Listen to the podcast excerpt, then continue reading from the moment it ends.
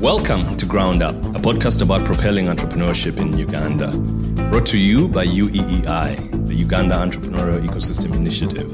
I'm your host, Hamna Makajo. And I'm your host, Faye Kakai. Tune in every Monday for engaging one on one discussions. We'll be talking to a variety of entrepreneurs, support organizations, as well as hosting solution panels tackling specific topics on the ecosystem in Uganda. Welcome to Ground Up. We have a very special guest today. Uh, yeah, Allan Rwakatungu. Uh, we're very excited to have him here. Um, thank you, Faye. Thank you, Ham. I'm very excited to be here. This is great. We've been looking forward to having you on here. I mean, you've been doing some interesting things out there. So uh, we're very privileged to have you. We know how busy you are. So thanks for taking the time out to uh, come and speak with us. Yeah. So, uh, getting into the questions, Allan, could you start by telling us about yourself? Who is Allan Rwakatungu? All right. Uh, thank you, Faye. Thank you, Ham, again.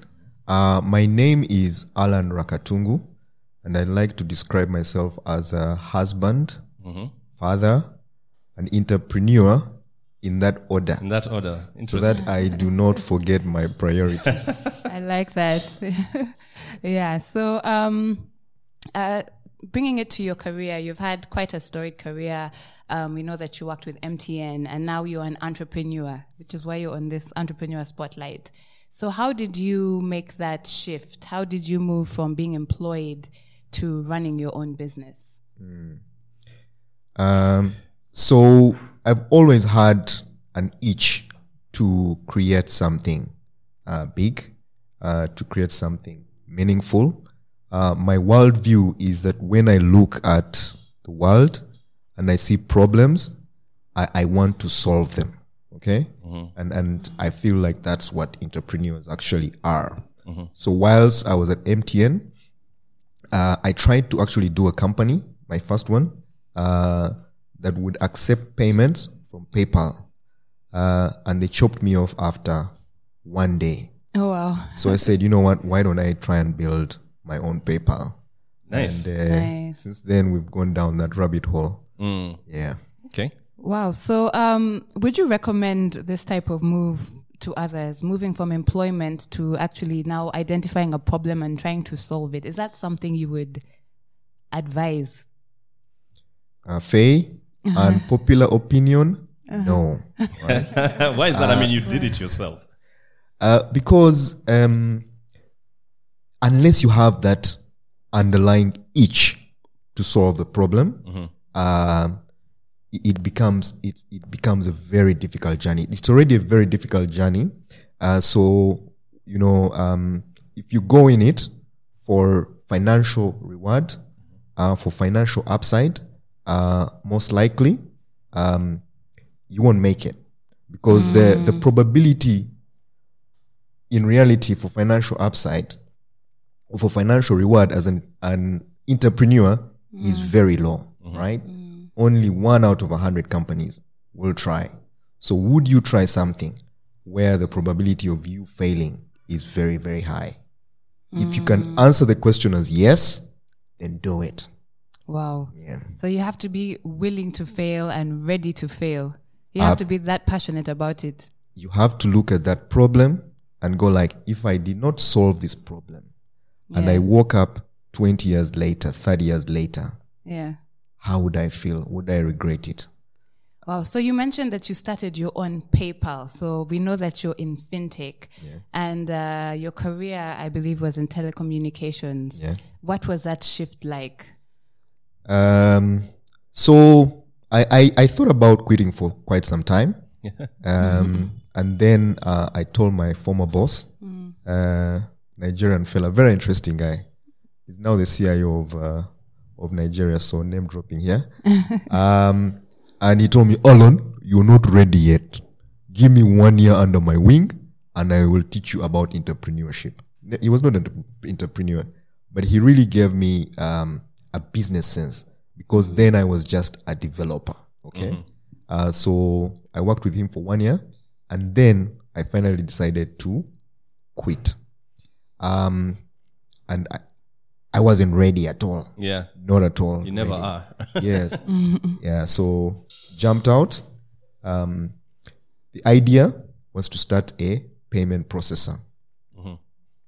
That fell flat on its head because we went to customers and would like, ah, we'd like to, you know, process payments and be like, what? No. Uh, but what I had noticed um, while I was in MTN is that the betting guys were pushing a lot of, of volume. Yeah. Uh, so we said, why don't we go after the betting guys? So we went after the betting guys, um, and they also told us no. So that was my first reality check. Um, I thought it was a big problem. I thought guys would go like, yay! uh, and guys went no. So then we said, you know what? Why don't we get our own betting license? Um, so we teamed up with a few friends, uh, some who Ham knows. I don't know. Do you know this story, Ham? Ah, I'm probably going to hear it for the first time. Ah, yeah. We hear stories outside there, but uh, it's good to hear firsthand. we don't talk about this story a lot. But anyway, we, we got a betting license eventually and um, started that company, um, ran it for a few years. Yeah. Um, right now, it's, uh, I would say, pretty successful. Yeah. But that was not my calling. And that's one of the things where I say about an entrepreneur you have a calling. If I wanted to make money, I think I should have stayed there, right? What was this company, or we don't talk about it anymore? Uh, no, we shall leave the name. okay. yeah. Yeah. Uh, but uh, yeah, um, so you know, when I woke up, I was like, no, I don't want. You know, I, it, it wasn't my juices were not like ah, a guy's betting, a guy's the odds. That was not my calling. My calling always was like, I need to get African businesses paying in the digital economy. That is what my calling is. And Yeah. So I went back in 2016. Nice. And let me just ask, speaking of calling, how does one find their calling? How do you, how did you, how do you figure that out? Is it something you can speak on or it, it's just different for everyone? I think it's different for everyone. I can only speak about myself and and my world view. Uh, and when I look at the world, I see that um, Africa, if we do not move into the digital economy, right? And the digital economy is about transactions, paying and getting paid, Yeah. right? And providing a product and service. If we don't get in, we're going to be left behind. That that's for me. That's what drives me really. That we get Africa, African businesses, African consumers into the digital economy. If we miss this revolution, Yeah. it will take another 100 years for us. Okay. So let's let's let's get get to Xente. Yeah. Also, it's an interesting way you spell it. Uh, X E N T E. For those who don't know, Sente is a Luganda word that means money, right? Yeah. Um, so, so tell us about Xente, how you came up with the the twist, and uh, yeah, what what it is you guys are doing right now. So Xente was not originally called Xente.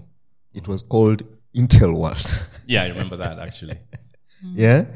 Um, along the way, when we developed the product and we put it into the market, Yeah. it was very hard to sell a product called Intel World. So we said, you know what? Why don't we, you know, we, we're, we're, our solution is about solving money. Uh, so why not Sente? Uh, and then we put the X there, uh, just to, I'm a bit of a mathematics geek.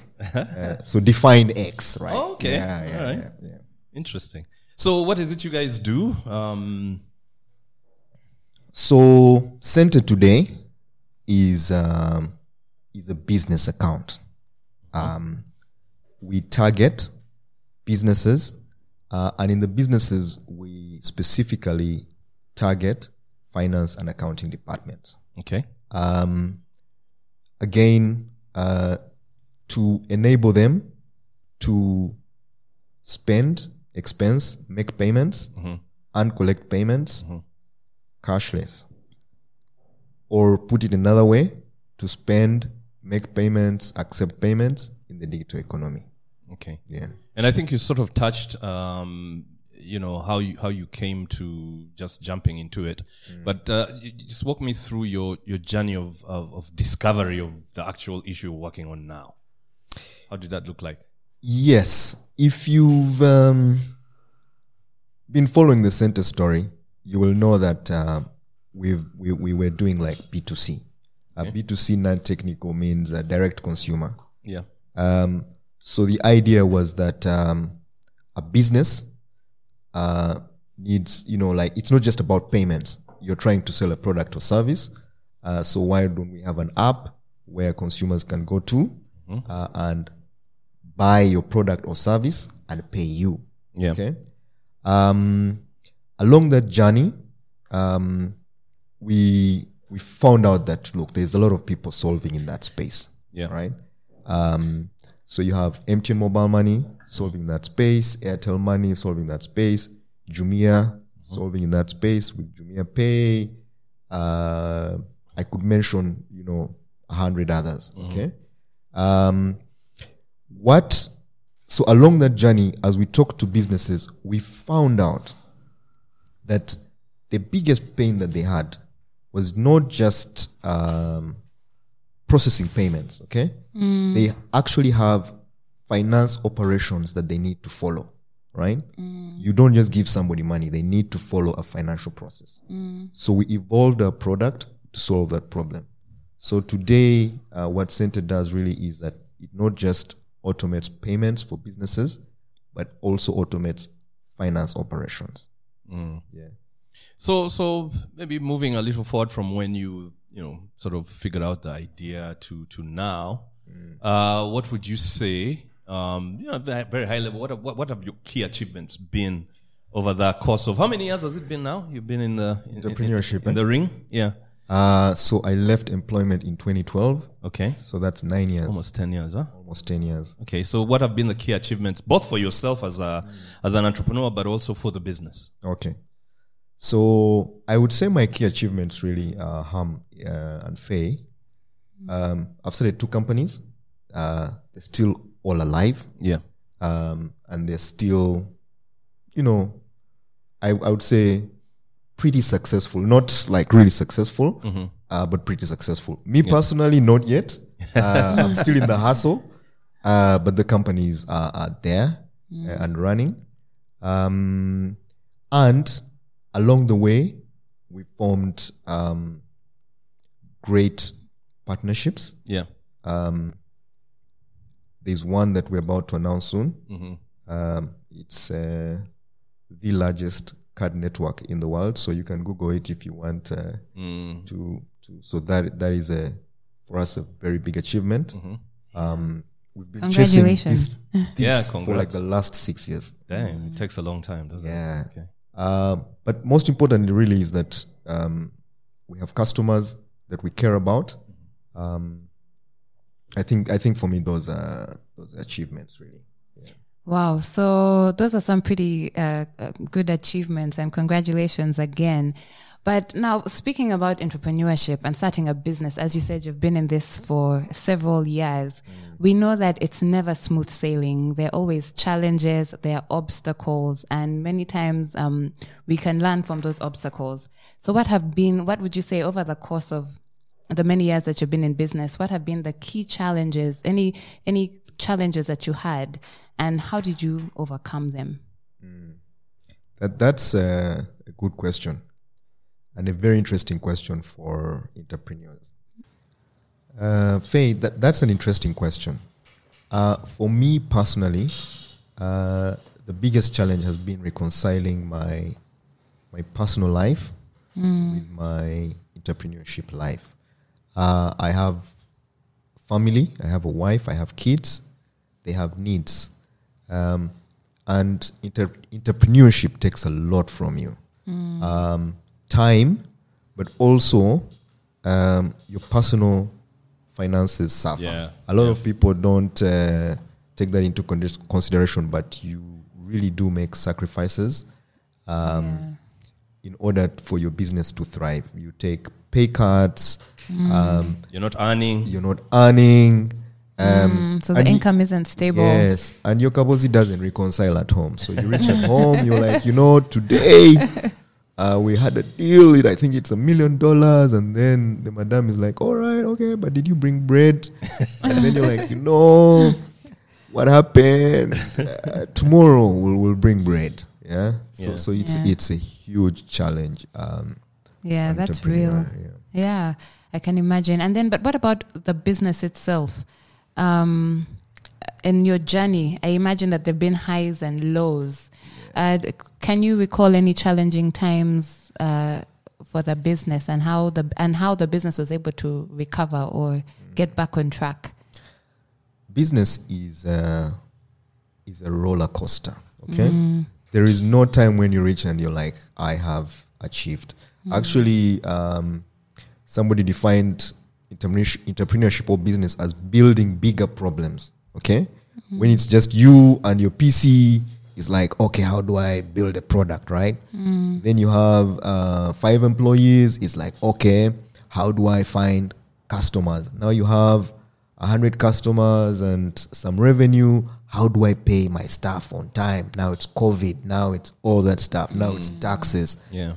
Now you get bigger, okay, and now um, the regulators come. That's a headache, okay. Now you need to scale. You need money, right? Scale. Yeah. Uh, and so the the levels of investment. So it's it's a roller coaster Yeah. um, you create bigger problems that just make you not sleep. Um, And I think the trick about entrepreneurship um, that uh, you just start to learn is in the early days you don't sleep when you have Yeah. issues. Like you'd get an email from URA and you're like, shh, sorry, um, I'm there, I'm done, right? Uh, but now you get an email, you look at it, you look at the bank balance, little runway, Yeah. you go and sleep. Yeah. Yeah. So yeah, maybe you can recount just to write off uh, Faye's uh, question. You can recount for us uh, a period in the business where you're staring to the abyss, and uh, you know things were super tight. And then uh, obviously you're still here, so you made out. Uh, I think we believe in. We, we, we tend to tell our stories of the successes more than the failures, and I think there's a lot of lessons in, in, in the stumbling and then uh, you know standing back up and, and moving. So to be interesting, which which which moment you can sort of that stands out for you? There- There's so many. I know. There's so many. Uh, but I guess like the recency syndrome okay. is the one that uh, know like stands out on in your head, and that was just like before COVID. Um, so before COVID, um, two days before COVID, decide to go to Nairobi. Uh, an investor calls and says, um, "Come and see me." Okay, we have little money in the bank, um, so jump on a plane, go to Nairobi, and the guy doesn't show up. Uh, You've Come spent this back. money. Wow. come back, they close, uh, they close um, The the, borders. the borders, they close the airport, um, and it's work from home. It, it was it was really uh, very depressing. Um, you know, you still have to pay people's very- salaries. that month we didn't pay. Yeah. So remember, like uh, you're in COVID, uh, and guys need you know everybody is uh, and, and he didn't pay, Mm. and so it was like, is this the end? Is this it? Is this And you never end? heard from that investor who didn't show up Uh, after that. We'll end the story there. Let's just end the story there. Yeah. Uh, in, in case somebody tries to dig up anything, Mm. let's just say, you know, we put our heads down. Mm-hmm. um, we said, okay, how, how do we do this? Um, some people came through for us. Um, and then what is so interesting, Mm. like a month later, that's when we got the, the contract Oh, nice. uh, with this, uh, this card thing that we're going to talk thing, about a what little we're bit. going to talk about. And, and, you know, it was like, oh, wow, uh, life, let, let's push. It's they, they always say it's always uh, darkest before dawn. So you know, Yeah. Yeah. sometimes it's very hard to remember that when you're uh, I in the know. depths, In right? the dark. Yeah. So so let, let's switch gears a bit. So um, the fintech space, as you mentioned a little earlier, it, it appears to be quite crowded, right? Um, you know, if you do even a quick Google search, you'll see 150 plus uh, fintech companies, the bulk of which are in payments. Um, I don't know if this is a right characterization. First of all, is it crowded? And if if, if it is, which I, I think it is, uh, again, just from a surface point of view, how do you differentiate Xente from this cr- uh, this crowd? So the first question is it crowded? I would say no. There's still so many unsolved problems. Okay. Okay. Uh, I think a space is crowded when you have um, an incumbent, right? Uh, who's like, uh, I how do I don't know how to put it, like has serious market share, and it's very hard for you to uh, to shake them off and, and, and prove value to But aren't those the telcos, though? so mobile money has solved um, peer-to-peer payments. Okay. Okay. Uh, but the opportunity in fintech and the reason why it um, it remains a boom is that remember at the beginning I said uh, joining the, the the the digital economy as Africa. So when that guy in Kisoro is able to sell his coffee Yeah. and a guy in uh, China pays him directly Yeah. and everything happens seamlessly, Yeah. right? Yeah. Then then we're getting there. Okay. Okay? So a lot remains unsolved, Yeah. right? Yeah. Uh, what has happened, I feel, is like the industry has moved in phases. Um, so the base infrastructure is now solved. is- that is solved. Okay. Okay. And that's the mobile money. That's the the rails Okay. we would say, right? Yeah. Now the interesting bit is going to come on what is built on top of the rails. Okay. Mm, Um, So I'll rephrase then the second question, given Uh-huh. that, right? Yeah. Okay. Maybe it's not crowded. There's a ton of players, though. Yeah, there's Right. a ton of players. And for me, seemingly, Mm. all still within that payment, moving the money around. Mm-hmm. Uh, and I guess maybe you can even tell us what these other services within fintech could look like. But I believe there's you know there's payments and there's other things riding on top of the Mm. payments. So yeah, then then then the question for me is how are you guys positioning yourselves to be you know different from the next guy? Um, so you're very right. There's so many players because the opportunities are immense. Okay. Now, for us, the opportunity that we're looking at is that all businesses spend. Okay. Yep. They all expense.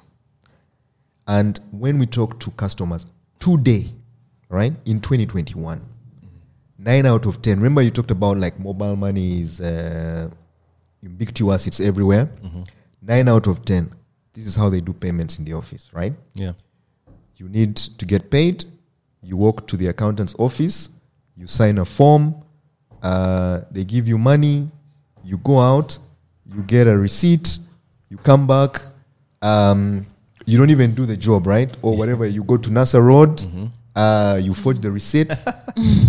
Nine out of ten. And we're not even talking about like small business. We're talking about big corporates Yeah. still doing that. Yeah. Right? That is a huge opportunity. Lots of loopholes. going- Yeah. Lots of loopholes that we're going after. Okay. Yeah. So m- more around uh, creating accountability, automating the workflows. Um, very interesting. Very interesting. Yeah. So, and you also mentioned something. Okay, so so it's obvious you're now in the B two B space, but you said you started out, and I think that's you know the early days of Xente. I I, I- really interacted with with, with your services. Um, and you say it's, it's, it seems very difficult to, to, to win in the B2C space. I've, I, I know quite a few actually in your space who started out that way, but also in, in, in other businesses where they started with B2C and then, you know, very quickly, I think reality dawns on them and then they move B2B. So, uh, why is it difficult to win in B2C? Uh, and, and why, why, why is B2C different, a different beast from uh, B2B? So here's my insight. Okay. Uh, B2C, so we're in Africa, okay? Yeah, Incomes are low, yeah, okay? Uh, and so the attraction of Africa is that you have a huge population, okay? yeah, But incomes are low. And so this, for me, is probably the most price sensitive um, market. market in the world, okay? Yeah, So in B2C to succeed, you have to compete on price. Okay. Yeah. To compete on price, you have to be extremely well funded. Yeah. So my insight or opinion is that if you are not able to attract hundreds of millions of dollars in capital, um, stay away from B2C. Not saying that the opportunity is not there. The opportunity is immense, right? And I think that's the reason why you see investments into guys like Chipper Cash mm-hmm. of, of you know hundreds of millions of dollars. Yeah. Uh, you have the guys of Wave who are now coming in mm. to also enter that space. Of course, you have MTN, you have Airtel, mm. you have Jumia itself with Jumia Pay. The opportunity is huge. And all the above are very well capitalized. If you're not well capitalized, Jumia is public, it's a public company. exactly, I don't mm. think you can compete. Mm-hmm. Yeah. So, so okay, just just push on that a little bit. Um, it- there seems to be a lot of investment getting into the space, uh, into African startups in general. About um, 701 million in 2020, which was a record year, uh, according to the. This year alone, it's already in billions. Are you serious? Okay, I hadn't kept up with that. Um, so, yeah, according to the African Tech Funding Report, you're saying it's billions this year. Uh, majority of uh, this activity for startups is in the tech sector uh, and, and, and, and the fintech sector, sorry. We've seen, you know, people like Flutterwave re- recently raising like 170 million. Uh, Paystack was acquired by uh, is it Stripe? Stripe, yes. Stripe for about 200 million. Uh, locally, you know, Beyonic, we talked about that, I think, uh, off air, uh, being acquired by the regional gateway MFS. Um, so there's a, quite a bit of activity. So I imagine you guys are also, as, as, as Xente, swimming in money. I mean, there's a lot of money. Uh, you know, uh, someone told me once, huh, if you want to get rich, be somewhere where people expe- uh, you know, exchanging money. Some might fall off into your hands. So, yeah, you must be well capitalized, I imagine. Although, given your earlier story, maybe not. but That yeah, so how are you positioning yourself? Yes. Yeah. uh, that is a very interesting Or question. why is it difficult? Ham. yeah. Um, so it is true. Fintech is still the hottest space in the African startup scene, attracting a huge bulk of the capital. Okay. Yeah. Um, the thing, though, is that the capital is going to a few countries. Okay. Okay. Um, so when people talk about Africa, Yeah. uh, they, they mean Nigeria, Kenya, South Africa, and to a lesser extent now Ghana. Okay, so about ninety percent or eighty percent, I don't have the exact figure, but it's around that high, has gone into those markets. Okay, uh, which is understandable. Okay, because they have bigger markets, right? Yeah. Uh, more people, higher populations. Okay. And the hardest thing about fintech is when you're moving from country to country, you're not just moving product, but you're moving uh, local know-how, local regulation. Yeah. Um, so I guess when investors think, they think, okay, I'll start off with the bigger markets and maybe expanding to the smaller markets. Yeah. Um, from our perspective, um, we yes we complain we are not as well capitalized as our um, Neighbors? our, our neighbors, but we see Uganda as a very good sandbox to, Interesting. to start from, right? Yeah. To prove your business model, to prove your customer model, to prove even in fintech to prove your regulation re- regulatory model without putting a lot of money on fire. Okay. Um, we feel right now as Xente we're getting there. We've proved quite a number of things. Uh, we hope to be licensed in the next few months, and when we do that, we'll have checked a few ticks, right? Yeah, yeah. Uh, we can acquire customers, we can build product, we can get regulated. Then we will think about expanding out of Africa. Okay, but when we do, we Mm. Out won't of Africa, out to out Africa. out to Out Africa. I was like, okay, wow, this is yeah, out yeah, to yeah, I'm like, Africa. g- right on. out of Africa is another is another phase, yeah. But we'll have proven Yeah. from this sandbox Yeah. that this product works. Work. Yes, okay. and that's the story we're, we're, we're telling investors. Yeah. Okay. So you've you've said uh, yes, there's a lot of money in fintech um, on the African continent, but aside from the size of the market, like you know Nigeria, South Africa, as you've mentioned, why do you think it is that all the investors are going to these countries and Uganda is um, Being is overlooked. overlooked? Um, the polite answer or the impolite answer is that investors have, I, th- you know, they tend to have groupthink. Okay, so if everybody says Nigeria is hot, uh, they, it will be there, and there's a reason for that. Okay, you have seen successes in Nigeria. Okay, you've seen Flutterwave with, you know, becoming a unicorn.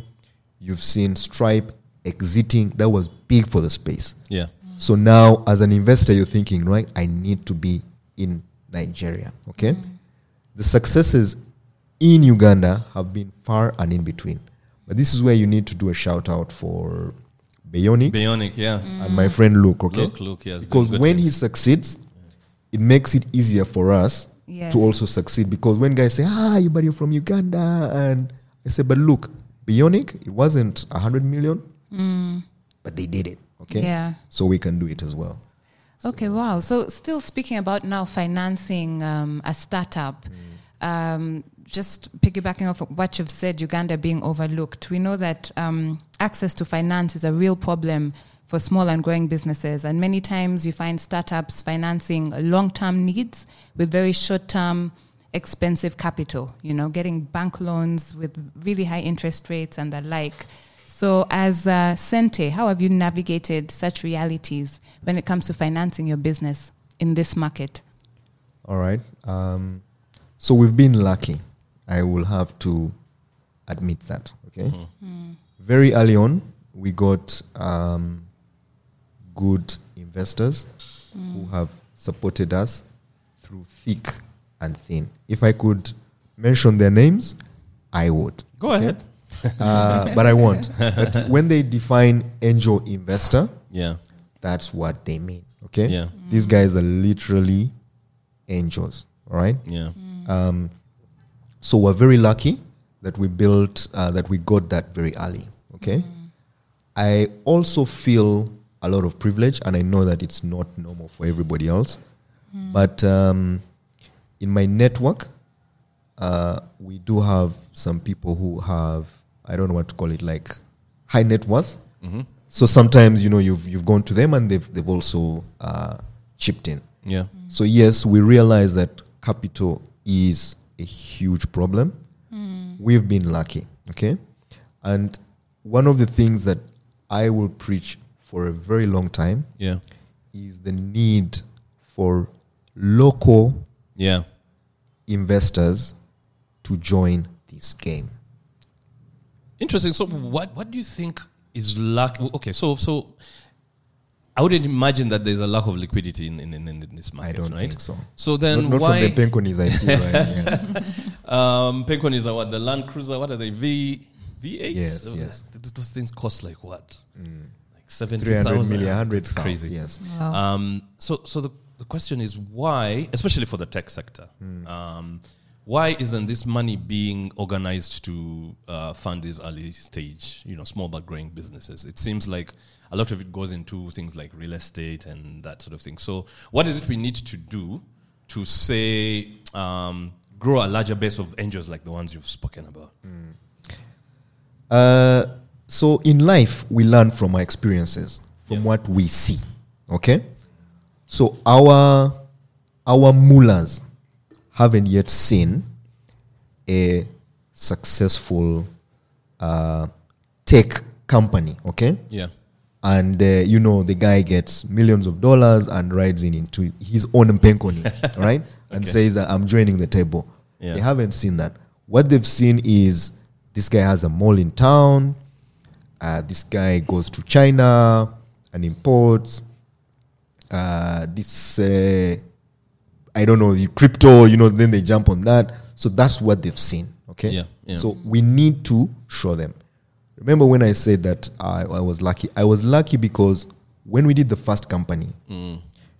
and it ended up successful, mm. some people saw that. Yeah. Okay. and there were previously guys I had gone to, and they'd said this. So when they, they they're like, no, no, no, no, this guy, guy we don't really understand what, uh, But it seems to be but he seems to know. Yeah, he seems to be up to something. So the burden on proof is on the us, the entrepreneurs. us Okay. and the ecosystem Yeah. to show meaningful, and this is one of the things where I, I have gripes, meaningful success. Not, oh, uh, we have thousands of entrepreneurs and we're helping them and it becomes a social responsibility thing. But that the way to build wealth, the way to transform our economy is actually to build big business. Yeah? And, and it seems you're, you're, you're hinting at uh, a need for depth versus breadth. So, uh, what, what are your thoughts on that? It seems that's an issue you've been thinking about for a, for a bit. the two go hand in hand. Okay, um, startups, entrepreneurship. Like we said at the beginning, you're going to have a lot of failures. Okay, Yeah. so you're going to have a thousand, you'll have one hit. So mm. it's important to have the the breadth. Okay, Yeah. but when you find that gem, mm. okay, Go pour deep. everything about it. Yeah, Yes. yeah, yeah. Make sure it's successful. The reason why China um, built Alipay, Alibaba, WeChat mm. is that when those guys came out, they, they yeah, they literally got uh, a lot of support to become the businesses they are today And a lot of support from government as well. from government. Yeah. yeah, Yeah. that is true.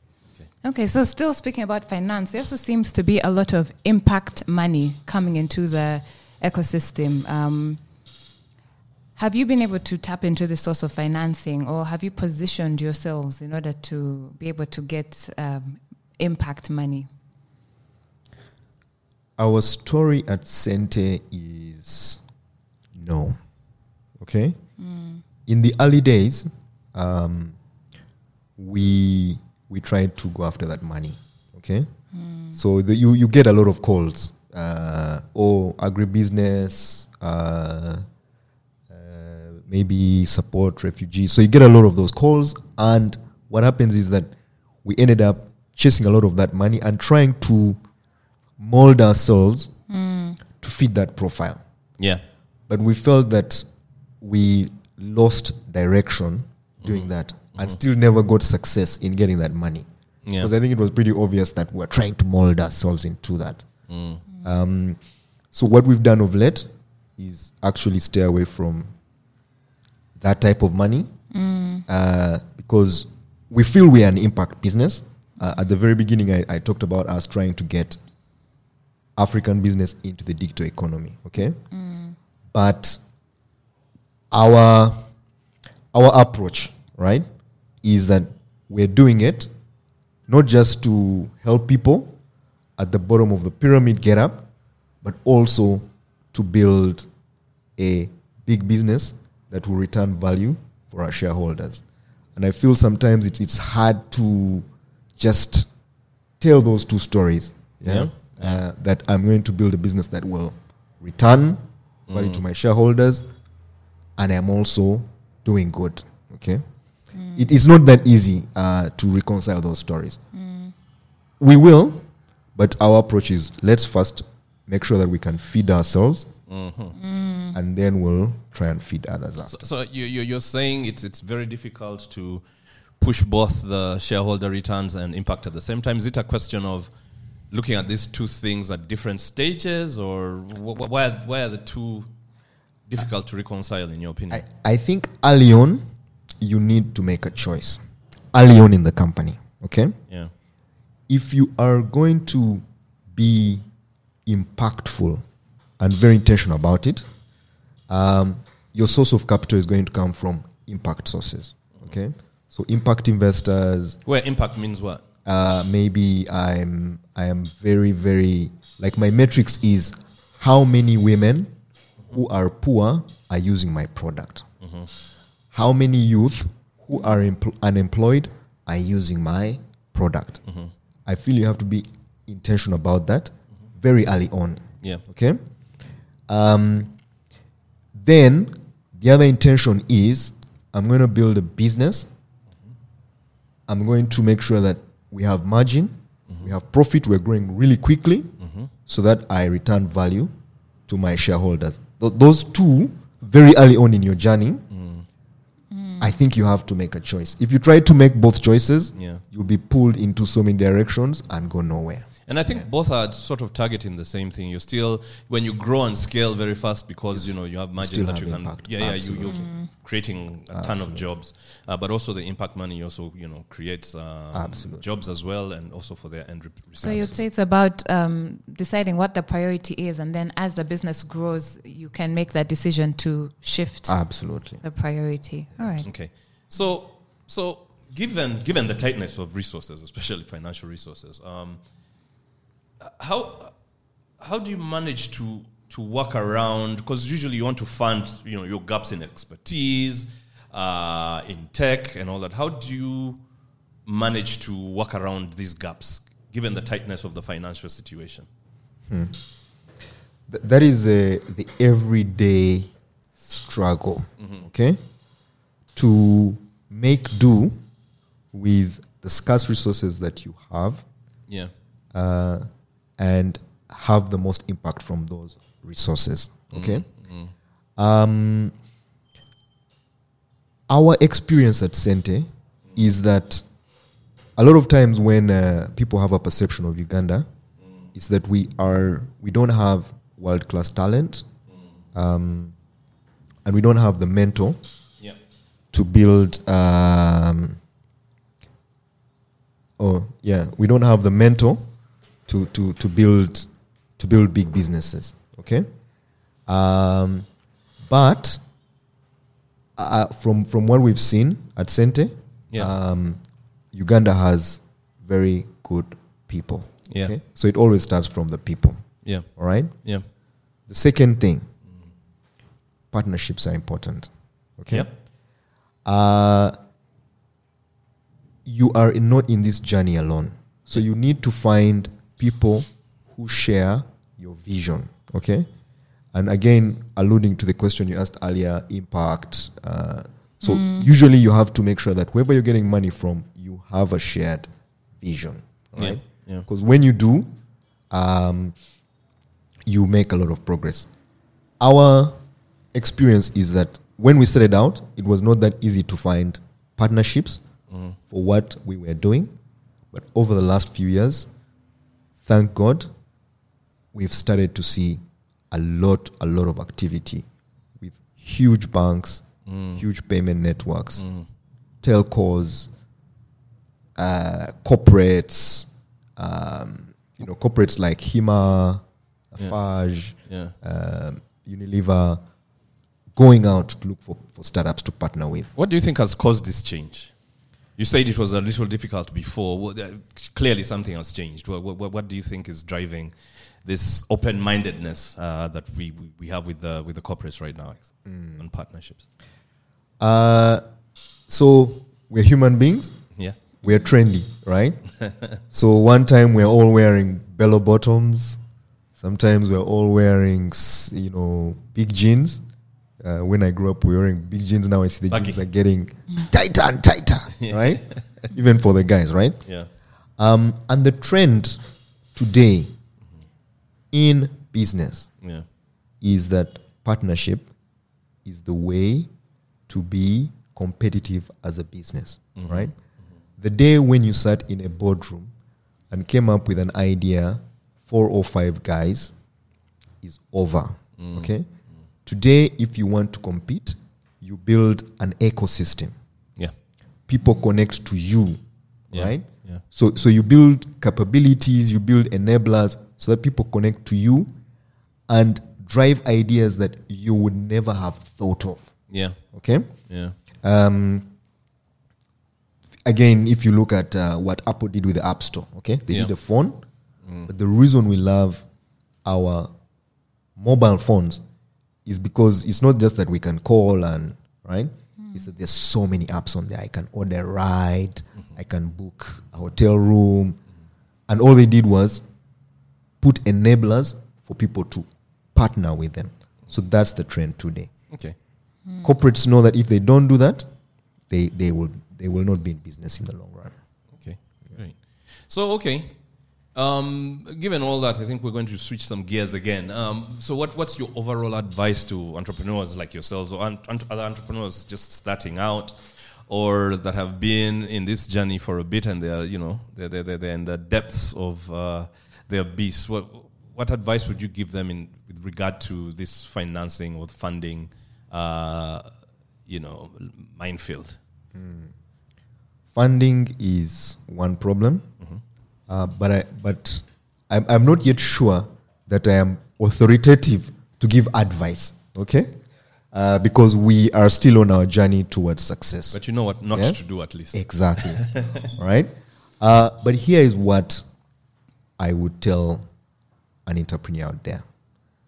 Today is the best time in history to be an entrepreneur. There is so much resource for you to, if you have that burning idea, Yeah. that burning itch, right? You can't sleep at night. You sweat when you think about solving that problem. There are so many resources available to you today. There are hubs. There is um, APIs. There is um, I don't know investor networks. There is there is so much support for you to start your business. So start it. Yeah. Okay Yeah. and be able to learn quickly. Okay, uh, we're in the information age. Learn quickly. Get a mentor. Uh, you can't do it alone. Yeah. Um, I have had some great mentors. Uh, you know, nice, good old school guys. Eh? Yeah. My first guy told me, Aaron, don't eat alone. he was basically saying partner, right? Yeah, That was yeah. his version of partner. Like, don't eat alone. Make sure that your business has so many people eating, right? So don't eat alone. Yeah. Partner, right? Yeah. Um, and, and just enjoy the ride. Yeah, it will be a roller coaster, but just enjoy the ride. Yeah, so Allan, speaking about partnerships, I want to bring it back to that. And earlier on, you were talking about the ecosystem and how partnerships are trendy right now. And um, this is something that rings true to us as well because, as UEEI, one of the challenges that we are currently addressing is collaboration among entrepreneur support actors. We're trying to get support actors um, to get out of this um, mentality of working in silos and to start working together. So I'm just curious: Is Xente um, how is, Xente involved in any collaborations or any associations? How have you positioned yourselves uh, to partner with other fintechs? Remember the last thing I said? The first lesson I learned, eh? Yes. don't eat, Eat alone. alone. eh? Yes. It is uh, very important today to be able to network and collaborate, okay? Not just with people who you are going to profit with together. So we are complementary, but even people you perceive as maybe competitors. Yeah. okay? Yeah. because you are all looking for the same thing to be successful as an industry. I think one of the good things that um, has happened in the fintech space in Uganda is something called FITSPA or Financial Technology Service Providers of Uganda. Okay, mm-hmm. mm.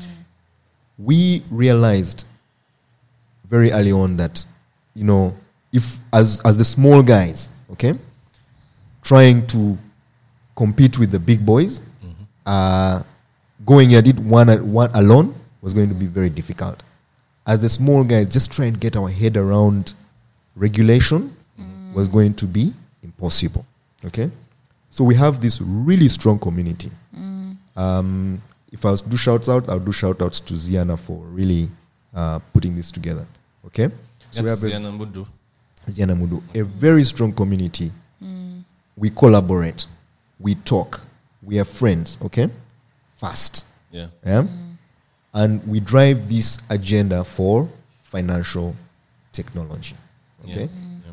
What has happened now of late is now you even have the telcos, MTN part of the association. You have banks, Stanbic, Oh, interesting. even Stanchart as part of the association because we realize that our battle, even if we are competing, eh, but our battle is with analog and cash. Those are, that is the enemy, right? Yeah. Uh, we're all pushing this agenda about getting uh, businesses into the digital. economy. Yeah. Okay, so as a co- community and uh, friends that are working together in the same space in fintech, what would you say are the challenges that now come with working together, or what are the main challenges faced by the fintech community in Uganda as a group? As a group, um, so I'll be a little bit real here, okay? Human beings were in- inherently selfish, even Yeah. when we're in a group. So Even you will have, together. yes, even when we're working together, a guy is still looking out for his own self interests. Mm-hmm. And so those conflicts will come out uh, from time to time, okay? What we will really, uh, the association really has to do is to make sure that everybody understands that we're all in here for the common good of the industry. Another challenge is that, um, and we need to solve that, okay, is that this is financial technology, but there are other sectors of the of the economy, okay. So how can we start to cross synergize across um, those communities, okay, Yeah. um, to create more impact? Okay. So actually, um, yeah, that whole thing of collective action is, is, is quite dear to us. Like, and and and um, you did mention never eat alone as, as as a very key lesson. There's actually a book uh, by Keith Ferrazzi called Never Eat Alone, and it's it's that whole thing of paying it forward. Sometimes, you know, instead of always going to other people and asking them for things, give me something. You know, I need something from Allan. I know at some point I'll need something from you. Let me reach out to you. Oh, there's this good article that you need to know. But do you know there's this resource over here? Oh, there's a tender, by the way, you, maybe you haven't heard about. So give, and that's not eating alone. Give, and then before you ask. So it's, it's, it's a, I, I'd recommend reading that book. I, it was one of the first books I told us to read in business school. Um, so, Interesting. yeah, never eat alone. I mean, your, your, your, your old school guy, definitely, there's something about It- old school. You know, old, old uh, knowledge and, and stuff. So, Packed with wisdom. yeah. Um, so we're talking, talking about trends. Um, there is sort of a global trend around open banking as a way to spur more financial services. Um, you know, it, it rests on the idea that, you know, customer, in all these uh, digital platforms that we, we use, we give away a lot of our data. Um, that's true for things like you know social media, uh, for most most most uh, most digital um, online online services, and you know usually there's um, there's a small uh, small print that you never read and you just tick, but it says I'm, I'm allowing you to do X Y Z. So you're giving your data to them, but uh, there's a trend that says that the customer, my my own transactions, my own information is mine. I should own my info. That is true. So the idea then is like if I own the info, I should be able to give it out to whoever I want. So what has been happening previously is, you know, the, the, the big platforms will, you, you, you tick that box and then it is their data. Mm. Yeah. So Yeah. anyone else trying to access your data, you can't even sometimes access your own data. So the idea is, okay, my data is mine, so I should be able to share it with third parties. And if I share it with third parties, it's fine for them to aggregate whatever data, come up with more interesting services. So indeed, you know, people like Nigeria have come up with regulations around open banking. Um, and, and, and, and, and it seems poised to take off. Is it something that you know the, the, the fintech industry here is, is, is, is, thinking about or uh, yeah uh, in tandem with that how are we trying to spur innovation in this sector beyond uh, the payments Yeah, interesting question, Ham. Uh, and and just to paint a picture for the listeners, uh, you you know you you opening an a, an account. Uh, let's say in StanChart, okay? They ask you for your photo, your ID, yeah your details, okay? yeah You go to Stanbic, they ask you for exactly the same things, yeah okay? yeah You go back to Stanbic. Remember, you already have an account. They ask you for the stuff again. if you're trying to get right? a loan now Your picture hasn't changed, your ID hasn't changed, your age hasn't changed, right? You even want a second account. It's a huge, huge problem, okay? This issue of siloed information that is everywhere. is literally scattered everywhere. Sometimes uh, you've seen that thing on Twitter where, like, the samosa that is wrapping your or your the the Rolex, eh? and some guys KYC is in there, right? Name, date of birth, and loan application, right? Uh, They throw in the papers. Exactly.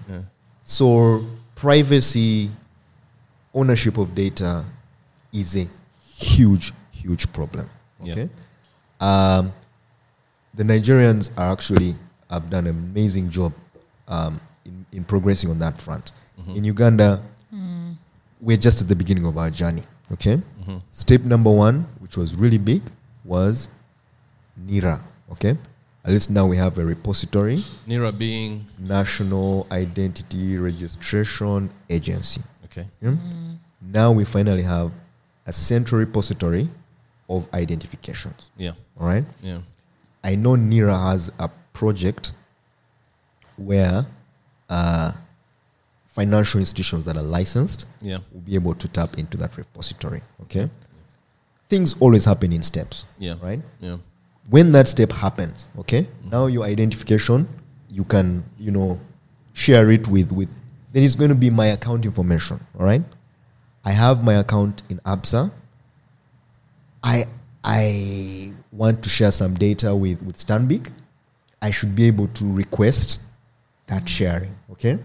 Um, so i think things are moving in trends. Uh, and the beauty about fintech is that um, it, it's it's it's really moving slowly, mm. but it, it is moving in the right direction. Mm. And I think we will see a semblance of open banking mm-hmm. in East Africa and Uganda. However, I think that our market Yeah. is more driven by innovations in mobile wallets and mobile money mm. than banking. Yeah. Okay. Yeah. It's a smaller so- population in the, in the of the banked, right? Yes. Mm. So so a lot of the innovation is, is driven in that thing. So the innovation is really not led by by the banking sector, mm. and so that's why you might not call it open banking. Mm. Because, But it uh, is. I mean, you but, uh, can yeah. call it both open banking because even with the mobile money thing, how do I get my transactions and share, like in, in, in MTN, and share with say Airtel if I need to? absolutely. So it will I need to aggregate it so that I can make sense of my own data? it will be called another name, Okay. right? You're going to be here things like portability, Exactly. Yeah. uh, where um, I can just port my information from MTN to Airtel, right? Uh, or even things I know that this Kabosi has been there like for 10 years, where my phone number, even it can be ported from one telco to another. I worked on that uh, proposal when I was, wor- you know, I worked for the regulator telecoms in my early days. Uh, this was pre 2005, I think 2002. Number portability is important, but dude, it takes forever. Now, given that as well, yeah, mm-hmm. given that, I mean, we're in 2021, that's fif- over Yeah. 15 years ago. Yep. We still don't have that number port- portability in, in, in um, in, in, in, in, in telcos, which and it makes so much sense, mm. right? To give consumer the ability to even move. The, the mm. cost of moving from, from one network to another is super high because mm. I have all my contacts, everyone knows this number. Now, if, if I'm not getting um, good service from MTN on this number that everyone knows, I can't take it to Airtel. Now I have to start at. So anyway, so so the question then for me is, are we even starting to think about what an enabling uh, policy or regulatory environment for something like that to spur that would look like? Is are these conversations starting to happen, or we're still dealing with more fundamental issues? My answer is that we are still dealing with the with the basics. Okay. Uh, Tetuna took uh, on that one. Yeah. We're still dealing with, like for example, a central ID registry. Right. Very basic. We are still dealing with a very good way of doing standardized uh, I'm trying not to make it uh, technical, interoperability, okay? Um, I can send money from Airtel to MTN, from MTN to the bank, from the bank to Xente, right? The way you have like Swift, but like that in a standardized way, okay? Uh, if I was to go a little bit technical, the reason why interop is very difficult right now is that for every guy I integrate with, they have a different, Different standard. standards, yeah. So if I integrate with 20 guys, I have to do it 20 times. Okay? Drive your costs up. For My, that is 20 times the cost. Yeah. So, how do I have a solution where I plug in and I plug into every major payment processor? So, we're still at those very, very, very The basic. basics. But even those, Things. are, I, I, I imagine, uh, you know, you talked about FITSPA Hmm. uh, previously. Oh, it's not yet on the radar. Or it's, We bank Kavozi about that. And, you know, it starts about it from, it starts from Kavozi. yeah, Yeah, it starts Yeah. from Kavozi. Slowly, slowly. yeah, right? yeah. Okay, Yes. all right. All right, that's uh, interesting. So, one of my final questions um, you know, entrepreneurs, everyone defines success differently. And I think earlier on you talked about having priorities. So, what does success look like for Xente? What is success? And how do you ensure that you're reaching those goals that you've set? Yeah. So we, we, we talk about this a lot with my other partners. Um, success for us is a successful outcome for the shareholders. Uh, if we're able to return the capital that they've given us with some multiples, the higher the multiples, the better. Yeah. Okay? We will have been successful. We feel that it is incumbent for us to do that because if we do that, remember we talked about like the axis of capital mm-hmm. is Nigeria, Kenya, SA, mm-hmm. because they have those stories, right? Mm. They have stories of investor of returning investors' money. Paystack created a few millionaires in dollars. Yeah. Right? If we do that as Ugandan entrepreneurs, investment will also start to flow here, and then And even you, as uh, the the guys who have gotten, you become millionaires, then it's easier for you because you understand the game to fund other yes, other Ugandan. Um, absolutely, Yeah, to become those local investors that you were talking about earlier. absolutely. Yeah, okay, so that leads me to the next question, which is where do you envision the business in five years? Should we look forward to an announcement that the next Ugandan unicorn has been born from Xente? but it was born already. It's just now It might. five years. It's, it's, it's, I don't know it's whether coming out of the egg or something. Maybe unicorn should be because we are from Uganda, right? Because Yeah. unicorn was supposed to be a very rare thing, but these days, every day you open, there's a new unicorn. Yeah, So maybe unicorn will be from Uganda. a, a startup from, From- Uganda from actually hit a very big valuation. Uh, but where do we see ourselves in five years? Okay, um, we are at the next phase of our journey. Yeah. Okay, so st- a startup happens in phases. Uh, you and, and those phases are you're doing different things. At the beginning phase, you're trying to prove your idea. Okay, uh, does it work, or, or can you can you make that idea something? All right. Then the second phase is now I'm moving beyond my initial customers. Can I get some customers who are not my friends, my right? Like, so can I scale my customer acquisition?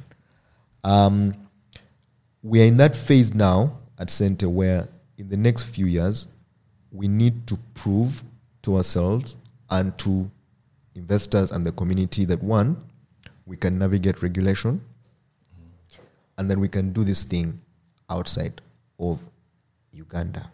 Okay? Yeah, And then we can acquire customers at scale. All right? Yeah. So have tens of thousands of businesses in our portfolio. Hmm. So to answer your question, in five years, I see ourselves as successful in that. Mm-hmm. So operating in maybe 10 countries mm-hmm. hmm. with uh, 100,000 customers hmm. and, uh, you know, regulated, uh, very professional business Yeah. uh, and worth a few, a few billion dollars. and and hopefully you know that partnership that you had talked about uh, that you've just gotten is, is is leading you on that uh, path. So I don't know what you can tell us about that, uh, but yeah, it would be interesting to hear how that's going to change the game for you guys. yes, that's, that's the oil. That's the, the rails, actually. Is there anything about the partnership you can tell us, or it's Um, too premature? I think right now, uh, remember I said we're waiting for regulatory approval. Yeah, Uh, so it's better we talk about it after Okay. we've gotten that approval. Yeah. Uh, but let's just say that for us, those are the rails that are going to make us an extremely big business, right? Because now you have access to global payment infrastructure at a very deep level um, and doing interesting things that only banks can do today. Um, and the scale of that infrastructure is global. Yeah. Um, so we're really uh, focused on that, right, and making it work. And we're very, very excited for you. We can't wait to bring you back maybe uh, a few months from now and you reveal, for obviously we'll have read about it in the papers, but then to, to, to compare, okay, now how has this really How affected you guys? And uh, we wish you all the best. Um, before we let you get back into the trenches, uh, I think where you're most comfortable, Mm-hmm. um, do you have any sort of final parting words for our listeners? I think your story has been quite interesting. Um, so, yeah, is there any any parting thoughts uh, you, you want to leave us with?